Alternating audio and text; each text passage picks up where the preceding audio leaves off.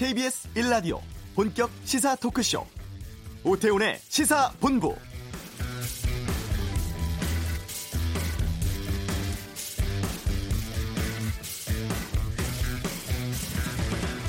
아프리카 돼지열병이 우리나라에서 처음 발생한 지 오늘로 꼭 한 달 됐습니다.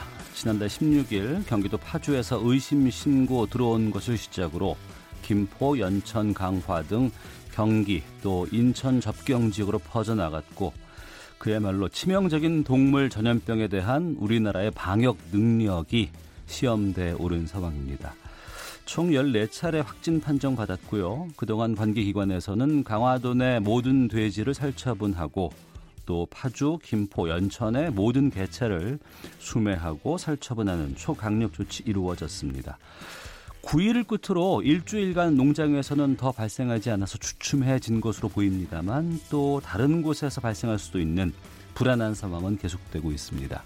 특히 통제가 이루어지고 있는 양돈 농가 외에 민통선 접경 지역의 야생 멧돼지에게서까지 바이러스가 검출되면서 정부가 담당해야 할 방역망 더 넓어진 상황인데요.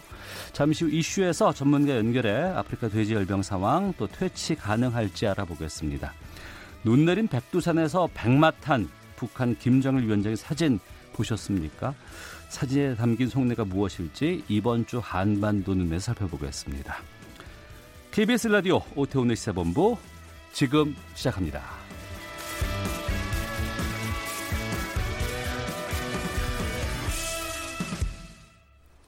네, 오후를 여는 당신이 꼭 알아야 할 이 시각 가장 핫하고 중요한 뉴스 정리해드립니다. 방금 뉴스 시간인데요.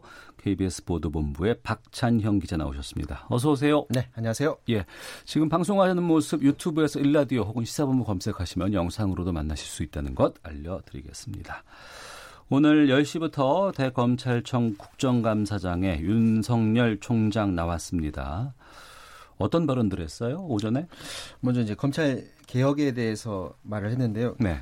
국민들의 뜻을 받들어서 과감한 검찰 개혁을 추진하겠다 이렇게 말했고요. 검찰 네. 스스로 추진할 수 있는 개혁 방안을 과감하게 실행하겠다라고 말했는데 사실 법무부에서 개혁안을 만들었기 때문에 지금 상황에서 과감하게 할 상황은 뭐 별로 없을 것 같고요. 이제 준비된 대로 하면 되고 국민들의 관심은 앞으로 패스트트랙 사법개혁안 이게 어떻게 처리되는지에 모아지게 됐습니다.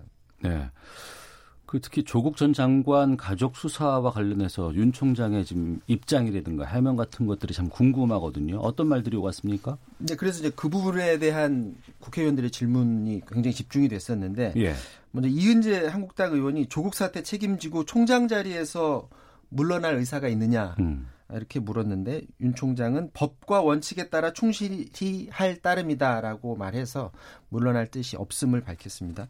또 한국당 정과빈 의원은 광화문과 서초동 민심을 어떻게 평가하느냐라고 그 본인의 생각을 물었는데 여기에 네. 대해서는 공직자이기 때문에 비난하고 지지 둘 다 모두 다 받겠다라고 말해서 그러니까 서초동 촛불 집회에서 본인에 대한 비난의 목소리 그리고 광화문 집회에서의 그 지지 이 둘을 다 민심으로 본인은 본다. 그리고 그걸 다 겸허히 받아들이겠다라는 의사를 밝혔습니다. 네. 금태섭 민주당 의원하고 무소속 박지원 의원이 이제 한겨레 보도에 대한 생각을 물었습니다. 예. 윤준청 접대 의혹 관련해서 윤석열 총장 이름이 언급이 됐었죠. 그래서 물론 이제 그 보도에서는 성접대를 직접 받았다고 언급은 하진 않았지만 그걸 읽는 사람들은 그렇게 생각할 수 있다고 오해할 수 있는 부분도 분명히 있어 보인다고 판단을 했던 것 같은데 이것과 관련해서 윤석열 총장이 이제 고소를 했죠. 한겨레를. 거기에 대해서 고소 취할 의사가 있느냐라고 물었는데 만약에 한겨레가 지면 일면에 정중하게 사과하는 기사를 내면 고소 취하를 한번 제고해보겠다라고 말을 하면서 좀 격앙된 목소리였습니다. 반드시 사과는 받아야 되겠다. 아니면 말고식으로 검찰총장한테 이렇게 보도하고 확인됐으니까 고소 취하라는 것은 나는 받아들일 수 없다. 이렇게 좀 강한 어조로 말을 했고요. 금태섭 의원은 여기에 대해서 뭐 국회의원이라든지 검찰총장이라든지 이렇게 높은 자리에 있는 사람들이 시민을 고소하고 또 이런 것들이 계속 관례화되면 일반 시민들이 무슨 문제 생길 때마다 고소하게 되는 것 아니냐. 본인의 그런 고소가 적절한지 한번 깊이 생각해봐라 이렇게 말을 했는데 네. 최근 들어서 이런 고수 사태에 대해서 많은 생각을 하는 그런 발언인 것 같습니다. 네. 자, 법무부 또 검찰 스스로의 검찰 개혁안들 뭐 내놓고 있는 상황이고, 특히 이제 국회에서의 검찰 개혁안에 대한 관심들이 높습니다.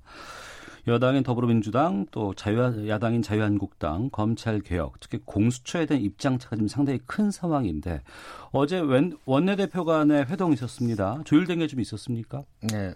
조율된 건 없었습니다. 예. 그리고 이제 민주당 그리고 한국당 다 이제 대국민을 상대로 본인들의 목소리를 높이면서 여론을 끌어안으려는 그런 행동을 보이고 있는데, 네. 이인영 원내대표는 오늘 한 라디오 방송 출연해서 검찰이 가지고 있는 무소불위의 절대 권력을 분산시키라는 국민의 명령을 한국당은 끝내 거역할 수 없을 것이다. 한국당이 공수처를 거부하는 것은 국민의 뜻과는 완전히 반대다라면서 한국당을 압박을 했고요. 특히 공수처장이 결국 대통령 입맛에 맞는 사람을 앉혀서 야당을 상대로 전횡을 부릴 것이다. 지금 한국당이 이렇게 주장을 하고 있는데, 네. 여기에 대해서 아니 국회에서 공수처장을 추천하는 과정에서 추천위원이 7명 있지 않습니까? 그중에 5분의 4, 그러니까 6명이 동의를 해야 되는 상황인데 야당 몫이 2명이다.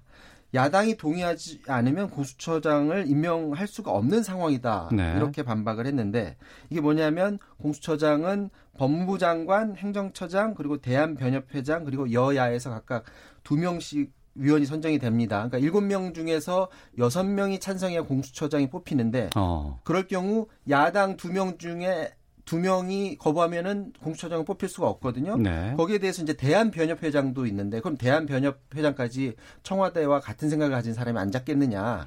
그리고 여야 둘이 다른 목소리를 내면 뽑히지 않는데, 네. 그걸 왜 전횡이라고 하느냐라고 반박을 한 겁니다. 여기에 대해서 나경원 원내대표도 또 라디오 방송에 출연을 했습니다. 공수처는 실질적으로 대통령이 마음대로 할 수 있는 그런 자리다. 수사권하고 기소권을 모두 갖는 게 공수처인데, 검찰이 수사권하고 기소권을 분리해야 된다고 그동안 민주당이 주장해와놓고서, 네. 공수처에는 왜 이 둘을 다 가져다 주려고 하느냐. 이건 자기 모순이다라고 이렇게 지적을 했는데요. 이 와중에 이제 다음 주 수요일 날 다시 2+2+2 회의가 열리는데, 네네. 정의당은 더 이상 한국당만 바라봐서는 안 된다. 한국당이 국민의 강력한 검찰개혁 요구를 끝내 외면하고 있으니까 우리가 그동안 가져왔던 정신에 부합해서 우리가 빨리 마음을 합쳐서 여야 사당이 합의해서 법안 가결하는 게 지금 가장 중요하다면서 민주당을 지금 압박하고 있습니다. 네. 하나만 더 보겠습니다. 대형교회인 사랑의 교회 공공도로 점용 허가 관련해서 대법원 판결 나왔네요, 오늘. 네, 그렇습니다. 그 사랑의 교회 공공도로 점용 허가는 위법하다. 이렇게 해서 대법원의 최종 판결이 나온 겁니다. 네. 오늘 대법원은 황일근 전 서초구 의원 등이 그 서초구청장을 상대로 도로 점용 허가 무효 확인 소송 상고심을 냈는데, 여기에 대해서 서초구의 도로 점용 허가 처분을 취소한다라는 원심 판결을 확정했습니다. 이쪽 그 서초 지나가신 분들은 알겠지만 굉장히 교회가 큰데, 네. 그 땅 밑을 보면 2010년에 교회를 지으면서 원래 사랑의 교회 땅이 아닌 도로 밑으로까지 확장해서 지하에는 공간이 만들어졌습니다. 네. 그래서 도로 밑에 1077제곱미터를 10년 동안 사용하도록 서초구에서 점용 허가를 내줬는데, 대신에 교회 건물의 일부를 어린이집으로 기부 체납받기로 했었던 건데, 이에, 네. 대해서 이제 주민들이 구청의 허가는 위법하고 부당하다면서 시정을 서초구에 요청을 했는데, 서초구청이 받아들이지 않으니까 이제 주민소송이 굉장히 오랫동안 끌어왔던 상황입니다. 당시에 1, 2심은 이거 주민소송 대상 아니다라고 하면서 이걸 받아들여주질 않았었는데, 그때, 네. 당시 대법원은 주민소송 대상 된다라고 하면서 행정법원에 다시 돌려보냈었고요. 서울행정법원은 도로 지하 부분의 그 예배당, 이거는 서초구에 필요한 시설물이 아니다. 이거는 사랑의 교회 것을 위한 것이니까 허가 취소를 하라, 이렇게 판결했었고, 이번에 대법원까지 똑같은 판결을 내린 겁니다. 결국 대법원이 교회 지하시설물이 불법이라고 판단한 거니까 앞으로 남은 과정은 사랑의 교회가 이 지하시설물을 철거하고 원상복구를 해야 되는데, 지금 전문가들 말로는 한 390억 정도? 이걸 추가 비용이 원상으로 돌려보내요. 예. 왜냐하면 사랑의 교회 교회 건물의 안전에 문제가 생길 수 있기 때문에 그렇다고 하는데, 만약 이걸 이행하지 않으면 매년 60억 원 이상의 이행 강제금을 물어야 한다고 합니다. 자, 판결이 이제 대법원의 에서까지 났기 때문에 사랑의 교회로서는 이 두 가지 방법 중에 하나를 지금 택할 수밖에 없는 그런 상황입니다. 알겠습니다. 방금 뉴스 KBS 보도본부의 박찬형 기자와 함께했습니다. 수고하셨습니다. 이어서 교통 상황 보겠습니다. 교통정보센터의 김민희 리포터입니다. 네, 상습 정체 구간과 돌발 구간 중심으로 길었던 오전 정체는 점심시간에 접어들면서 빠르게 풀려가고 있습니다. 중부고속도로 남이 방면 정체는 이제 호법분기점에서 모가 부근, 다시 남이천 일대로 남아있고요. 같은 방면 제2중부고속도로 지나기는 전 구간에서 원활합니다. 경부고속도로 부산 쪽으로는 먼저 한남부터 서초 사이로 정체고요. 이후로는 서울요금소에서 신갈분기점 사이 7km 구간, 더 가서는 기흥휴게소에서 오산까지 11km 구간에서 속도 줄여 지납니다. 반대 서울 방면으로는 양재부터 반포 사이로 더딘 흐름 남아있습니다. 서울 시내 성산대교 연결램프에서는 차량 화재 사고가 났는데요. 내부순환로에서 양화대교 쪽으로 빠져나가는 길입니다. 2차로가 막혀있기 때문에 주의해서 지나시기 바랍니다.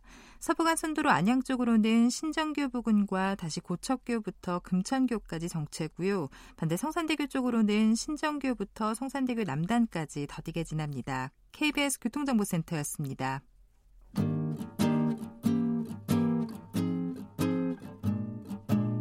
KBS 1라디오 오태훈의 시사본부, 여러분의 참여로 더욱 풍성해집니다. 방송에 참여하고 싶으신 분은 문자 샵 9730번으로 의견 보내주세요. 짧은 문자는 50원, 긴 문자는 100원의 정보 이용료가 붙습니다. 애플리케이션 콩과 마이케이는 무료고요. 시사본부는 팟캐스트와 콩, KBS 홈페이지를 통해 언제나 다시 들으실 수 있습니다. 많은 참여 부탁드려요. 네, 벌써 발병 한 달 됐습니다. 아프리카 돼지열병. 지금 상황은 어떤지, 또 완전 퇴치는 언제쯤 가능할지 좀 살펴보겠습니다. 김준영 대한수의사회 부회장 연결하겠습니다. 안녕하십니까? 네, 안녕하십니까? 예. 지금 이 방역 상황은 어떻게 보고 계시는지 좀 여쭙겠습니다. 현재는 한 달 정도 지금 돼가고 있는데요. 네. 그 14개 농장이 그 양성 확진 판정을 받아서 뭐 이미 다 살처분이 됐고요. 예. 대략적으로 전체적으로는 한 15만 두의 돼지가 살처분 매몰된 걸로 지금 보고 있고요. 네. 최근에는 이제 야생 멧돼지가 경기 북부, 그러니까 연천 지역, 그다음에 강원도까지 그 야생 멧돼지에서 양성 바이러스가 나왔기 때문에, 네. 그러니까 바이러스가 이제 검출됐다는 얘기죠. 그래서 주의를 요하고 있는 그런 단계에 있다고 보시면 되겠습니다. 네, 뭐 파주, 연천, 강화도 이곳에서 집중적으로 이제 발병이 됐고요. 축산 농가가 많은 이제 경기 남부라든가 충청 쪽까지는 아직까지는 번지지 않았습니다. 수그러드는 추세로 봐야 할 건지, 이 현재 확산 추세는 어느 정도라고 우리가 이해를 해야 될까요? 제가 볼 때는 그 북쪽에서, 그러니까 북한 지역에서 넘어왔을 가능성이 많이 보이기 때문에, 네. 북한 지역의 상황에 따라서 변동 가능성이 아주 많은 상황이라고 봅니다. 네. 북쪽에서는 그 5, 6월 달에 이미 그 황해도하고 개성 지역까지 이렇게 전파가 된 걸로 그 뭐 비공식적이지만 저희가, 네. 좀 알고 있고요. 네. 그래서 북한에서도 방역 당국이 아마 8월 말 9월 초에 대대적으로 나름대로 방역을 한다고 했는데, 네. 그 방역 조치가 그 농장 내에 있는 돼지를 이제 뭐 버리는 겁니다. 쉽게 말해서 강이 근처에 있으면 강에다 버리는 거고, 야산이 있으면 야산에 버렸던 걸로 저희가 이제 간접적으로 전해 들었기 때문에, 네. 아마 그때 전후에서 돼지 사체가 이제 임진강을 통해서 김포나 강화로 넘어왔을 가능성이 좀 많아 보이고요. 예. 그다음에 연천이나 철원 이쪽은 그 북한의 군부대에서도 그 돼지를 키우거든요. 그래서 그 군부대 막사 안에 이제 돼지들이 있는데, 그 돼지들이 아마 아프리카 돼지열병에 노출이 된 게 아닌가 이렇게 좀 의심이 되고요. 네.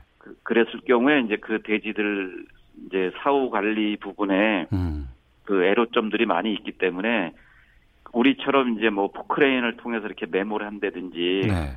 소독약을 뿌리고 메모를 해야 사실은 2차 감염이나 이런 게 그래도 최소화될 수 있는데 네. 북쪽은 이제 그런 상황이 안 되기 때문에 아마 야산이나 그 비무장지대 내에 그 사체들이 많이 있을 거로 지금 추정이 되고요.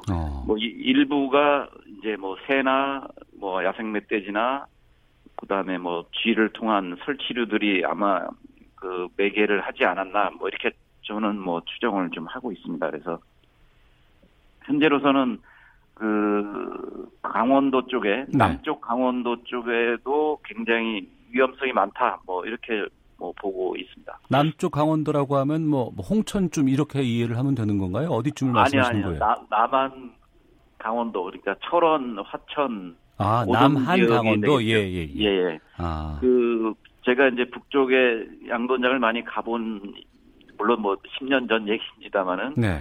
그 북쪽에서는 이제 군부대 내 그 양곤장이 많이 있고요. 그다음에 그 군부대가 이제 우리보다도 훨씬 많기 때문에 예, 그 군부대에서 나오는 잔반을 처리하기 위해서 그 돼지를 많이 키우는 거죠 군부대 내에서. 근데 아마 그 소독약도 없고 여러 가지 진단 장비도 없는 북쪽의 입장에서는 많이 오염됐을 거로 지금 추정이 됩니다. 네. 그러니까 말씀해 주신 게 이제 비공식적으로 북한 쪽에서 넘어왔을 가능성이 크다고 지금 보이는데, 그러니까 지금 구체적인 유입된 경로를 확인한 건 지금 아닌 상황인 건가요? 그러면? 네네네. 아직까지는 이제 북쪽이 한 건의 이제 발생 보고만 이제 국제 수역 사무국이라고 해서 OI라는 그 기구에 한 개 농장만 신고를 했기 때문에 나머지 농장은 사실은 공식적으로는 뭐 아직은 발생이라고 할 수가 없는 거죠. 근데 이제 그 북쪽에 이제 탈북자나 탈북하신 수의사분의 의견에 따르면 이미 뭐 많이 전파된 걸로 저희가 알고 있고 이미 그 북쪽에 이제 장마당의 상황도 굉장히 악화된 걸로 알고 있습니다. 그래서 저희가 전에 듣기로는 이전에는 장마당에 이제 그 지육을 가지고 돼지고기를 파는 이제 장마당에 이제 장사하시는 분이 있었는데 지금은 그게 이제 하도 오염되고 뭐 여러 가지가 상황이 되니까 살아있는 돼지를 갖고 나와서 그거를 조금 있다가 잡아줄 테니까 그거를 이제 사가라 뭐 이런 형태로 이제 많이 바뀌고 있다고 합니다. 그래서 그만큼 이제 아프리카 돼지열병이 퍼졌다 이렇게 보시면 될 것 같고요. 북한 상황이 그런 지금 상태라고 하면. 지금 우리 정부라든가 지자체 쪽에서 이제 민통선 부근 쪽에 엽사라든가 군 투입해서 지금 멧돼지 포획 작업하고 이제 총기 이용해서도 사살 작업하고 있는데 이런 작업들이 어떻게 판단하십니까? 일단은 지금 뭐 1차 원인은 저는 북한의 이제 아프리카 돼지열병에 오염된 뭐 군부대 막사나 뭐 오염된 양돈장의 돼지 사체가 주 원인으로는 보고 있고요. 거기서 이제 매개된 비무장지대나 남쪽의 야생 멧돼지한테 지금 바이러스가 감염된 게 확인이 된 거거든요. 그렇기 때문에 그 야생 멧돼지가 그 보통 뭐 적게는 3일, 뭐 많게는 보름 이상을 이제 그 폐사할 때까지 기간이 소요가 되거든요. 그러면 그 기간 동안에 잘못하면 이제 다른 많은 야생 멧돼지한테 옮길 가능성도 있고 최악의 경우에는 그 양돈장의 그 일반 집돼지들한테도 영향을 미칠 수가 있기 때문에 야생 멧돼지 숫자는 지금은 빨리 줄여야 되고요. 가급적이면 이제 집돼지들하고 이제 접촉할 수 없도록 해야 되는데 사실은 야생 멧돼지가 이제 몇 마리인지도 사실 정확히 모르고 그래서 강원도 철원 화천에는 상당수의 뭐 엽사들 얘기로는 뭐 한 시군에 2, 3천 마리씩은 있을 거로 이렇게 추정하고 있거든요. 그러니까 상당히 많은 수의 멧돼지들이 있기 때문에 이 멧돼지들이 혹시나 이제 남쪽으로 그러니까 강원도 남부 쪽 그러니까 뭐 양구나 홍천이나 뭐 인제 이 남으로 더 내려올 수도 있기 때문에 그런 거는 정말 걱정이 되는 거죠. 청취자 0198번 쓰시는 분께서도 어제 아마 뉴스를 보신 것 같아요. 어제 이제 강동구 송파 쪽에 이제 야생 멧돼지들이 아파트 입구까지도 지금 진출했다고 하는데 네네네. 요즘 멧돼지들이 도시에 출몰해서 뉴스가 많이 나옵니다. 멧돼지들이 남쪽으로 이동하는 게 아닌지, 그러면 아프리카 돼지 열병이 퍼지는 게 아닌지 걱정됩니다라고 의견을 보내주셨고, 오늘 청주에서도 이제 멧돼지가 출몰했다는 얘기가 나오는데, 이 멧돼지는 그 어디로 이동하는 경로 같은 것들을 뭐 통제할 수도 없는 상황 아니겠어요? 네네. 아무래도 이제 산 위주로 이제 많이 서식하고 있는데, 예. 그 11월 말이나 12월달 되면 이제 산에 눈이 이제 강원도 북부 같은 경우는 눈이 내려서 눈이 쌓이는 경우가 있거든요. 그렇죠. 예. 그렇게 되면은 멧돼지들이 먹을거리가 상대적으로 부족해지기 때문에 산을 내려오는 경우가 많이 있습니다. 그러니까 내려온다는 얘기는 이제 민가 쪽으로 많이 내려오고, 예. 그다음에 이제 개체수가 상대적으로 좀 늘어난 것 같습니다. 멧돼지가 그래서 뭐 가끔씩 도시에 이렇게 이제 아까 그 강동구 뭐 서울이잖아요. 강동구까지도 내려왔다는 얘기가 멧돼지들이 상대적으로 산에서 그 서식을 많이 해서 그 먹잇감이나 이런 게 상대적으로 부족해지는 거죠. 그러면은 네. 그런 경우가 왕왕 이제 나타난다고 봅니다. 예. 김준영 대한수의사회 부회장과 함께 말씀 나누고 있는데요. 그 여보세요. 네네네. 예예. 그 전화는 받지 않으셔야 될 것 같고 계속 네네. 말씀 나누겠습니다. 그 바이러스 같은 경우에는 온도, 특히 이제 날씨가 네네. 뭐 추워지거나 더워지거나 돼서 확산되거나 아니면 좀 이렇게 위축되는 추세가 있던데, 이 아프리카 돼지열병은 겨울에는 어떻습니까?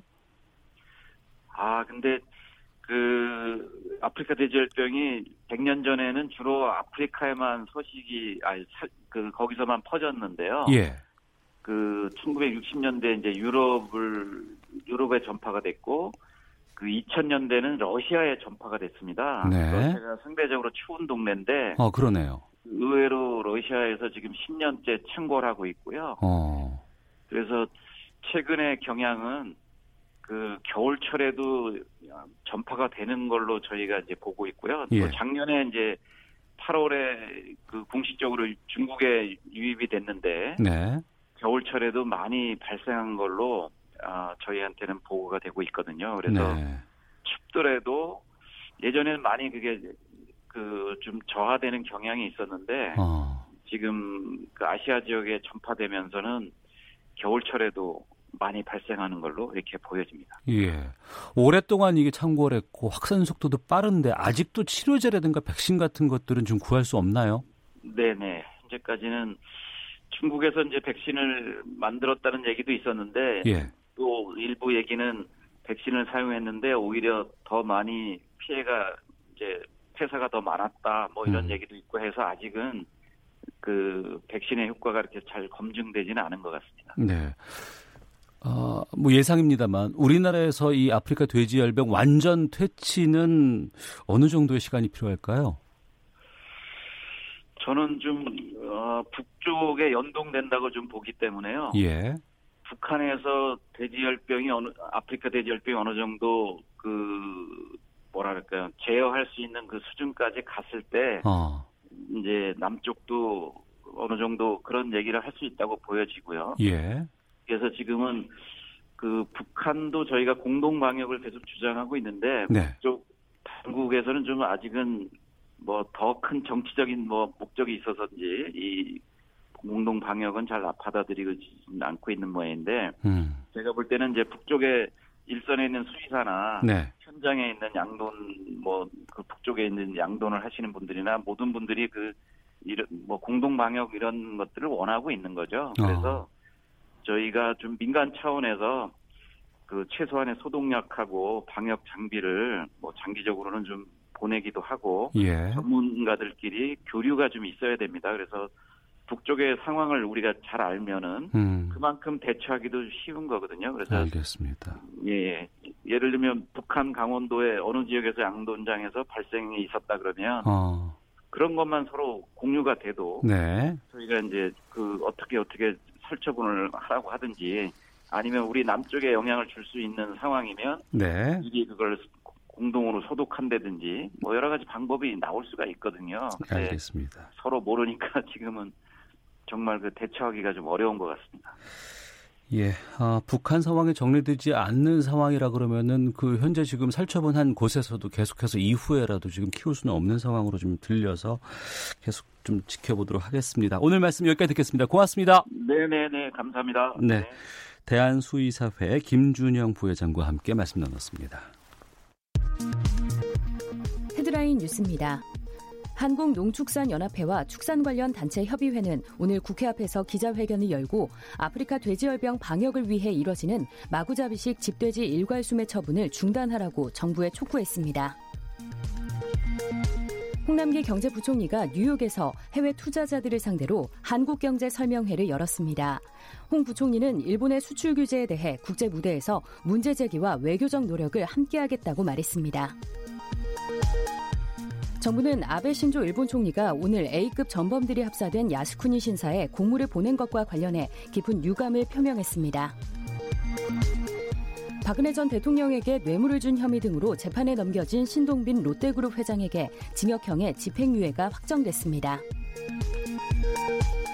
고 장자연 사건의 핵심 증언자로 나섰다가 후원금 사기와 명예훼손 혐의로 수사를 받게 된 윤지호 씨에 대해 경찰이 윤 씨가 머무르는 캐나다에 형사사법공조를 요청한 것으로 확인됐습니다. 지금까지 라디오 정보센터 조진주였습니다.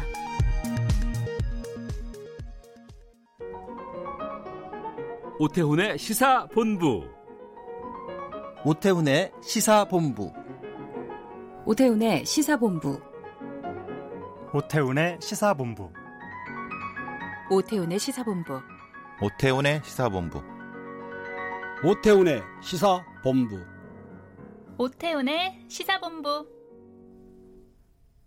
이분들이 다 누구신가 모르겠네요. 아는 분도 있는 것 같고 확인해 보겠습니다.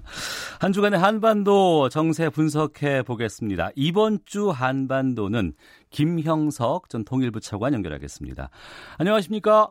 네, 안녕하십니까? 예.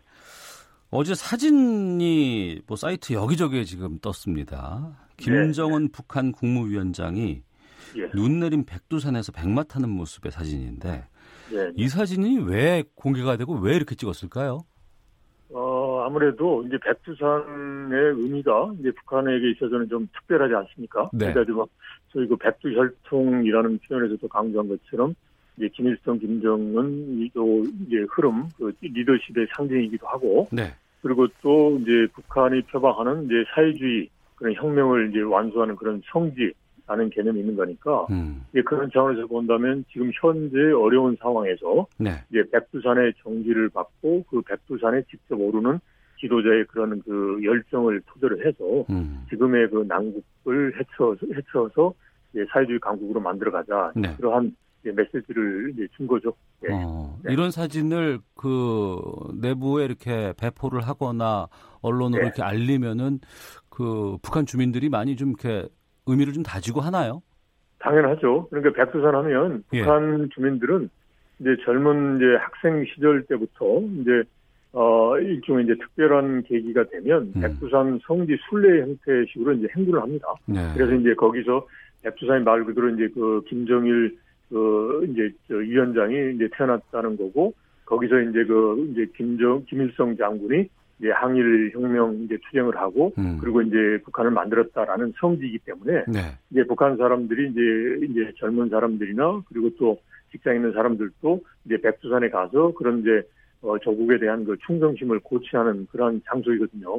그리고 거기가 또 신령한 장소라고 생각을 해서 거기에서 무언가 이제 힘을 불어넣어주는 그런 원천이다라는 그런 의미가 있기 때문에 이제 이걸 공개하면 아무래도 이제 백마를 타고 가고 또 백두산 올라가고 그리고 또 첫눈이 왔다 그러면 여러 가지 이제 의미가 있지 않겠습니까? 네. 그래서 이제 그런 걸 토대로 해서 지금 어렵지만 함께 김정은 위원장을 중심으로 해서 지금 난국을 이제 뚫고 나가자 이제 그런 이제 그 분위기를 만들 수 있는 거죠. 네, 충분히. 예. 말에도 여러 가지 장식 같은 거 설치해놓고 보니까 그렇죠. 또 백마를 한참 이렇게 뛰는 모습도 지금 사진으로 좀 확인할 수 있었는데 원래 승마를 좀 잘했나 궁금하기도 하고요. 과거에 김정은 위원장이 후계자로 지명됐을 때 예. 사진을 보면 같이 이렇게 김정일 위원장하고 승마 타는 사진도 있습니다. 아, 그리고 그래요? 이제 다른 사람들 증언에 의하면 승마도 했다는 거고 또 평양에 미림 승마 구락구라고 말 타는 데가 있는데 그게 네. 거기서 자주 많이 탔다 그런 이야기도 합니다. 그래서 실제로 말은 탈 줄 아는 걸로 알고 있고요.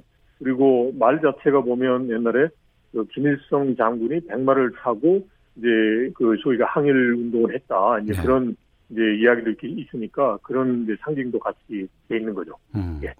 이전에 여러 가지 네. 북한에서 의미 있는 결정을 하기 직전에 백두산을 가서 고민한다 이런 얘기들 많이 들었었거든요. 그렇죠. 예. 이번에도 그러면은 어떤 결정이라든가 어떤 판단 같은 것들이 있을 때라고 보십니까?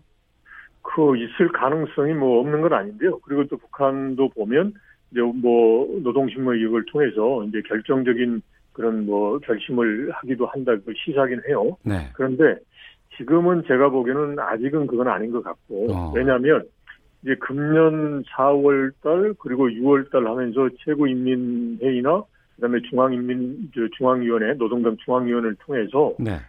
경제 건설에 집중하고 그다음에 미국과는 올 한 해까지 협상을 통해서. 지금의 제재를 풀고 최대한 보장을 하겠다라고 하고 미국에 대해서는 새로운 계산법을 가지고 와라. 그러지 않으면 새로운 길을 갈 수밖에 없다라고 했기 때문에 네. 그러면 아직은 연말이라고 하는 시간이 남아 있단 말이죠. 그래서 이번에 백두산에 올라가서 지금까지 했던 입장에서 변화하는 새로운 그런 전략적 방침을 정한다라는 것보다는 제가 보기에는 지금 현재 당초 김정일 위원장이 계산했던 것보다는 속도가 더디지 않습니까? 미국과 협상이라든지 특히나 이번에 백두산 갈 때 같이 갔던 삼지연 지구 공사 현장 같은 경우는 그 지역을 이미 벌써 2년 전부터 해서 그걸 건설해서 완공을 하려고 했는데 계속 완공이 안 되는 거란 말이죠. 네. 예, 그러니까 이런 차원에서 본다면 북한 내부에서 작년에 그렇게 미국 정상회담도 하고 남북 간의 정상회담도 하고 해서 마치 뭔가 풀릴 것 같는데 안 풀리고 있단 말이죠. 네. 그래서 내부에서 그런 일종의 피로감이나 불만이 있을 수가 있단 말이죠. 그래서 그걸 일종의 관리한다는 차원에서 백두산에 가서 다시 한번 일종의 충성심을 고취시키고 뭔가 혁명 의식을 고양하기 위한 그런 북한 내부의 그런 자칫 다른 쪽으로 생각할 수 있는 또는 분열될 수 있는 네. 그런 분위기를 다잡기 위한 좀 더 지금은 더 크지 않느냐라고 생각이 됩니다. 네. 네. 김영석 전 통일부 차관과 함께 말씀 나누고 있는데요. 그리고 지난 화요일이었습니다. 우리 축구 대표팀 네. 평양에서 북한과 월드컵 2차 네. 예선 원정 경기를 치렀는데 네. 이게 무관중 그야말로 깜깜이 네. 경기로 치러졌습니다. 네. 왜 북한은 이번에 이런 결정을 내린 거라고 보세요? 그거는 북한이 대외적으로 이야기했던 그런 입장에서 본다면 어떻게 보면 당연한 건데요.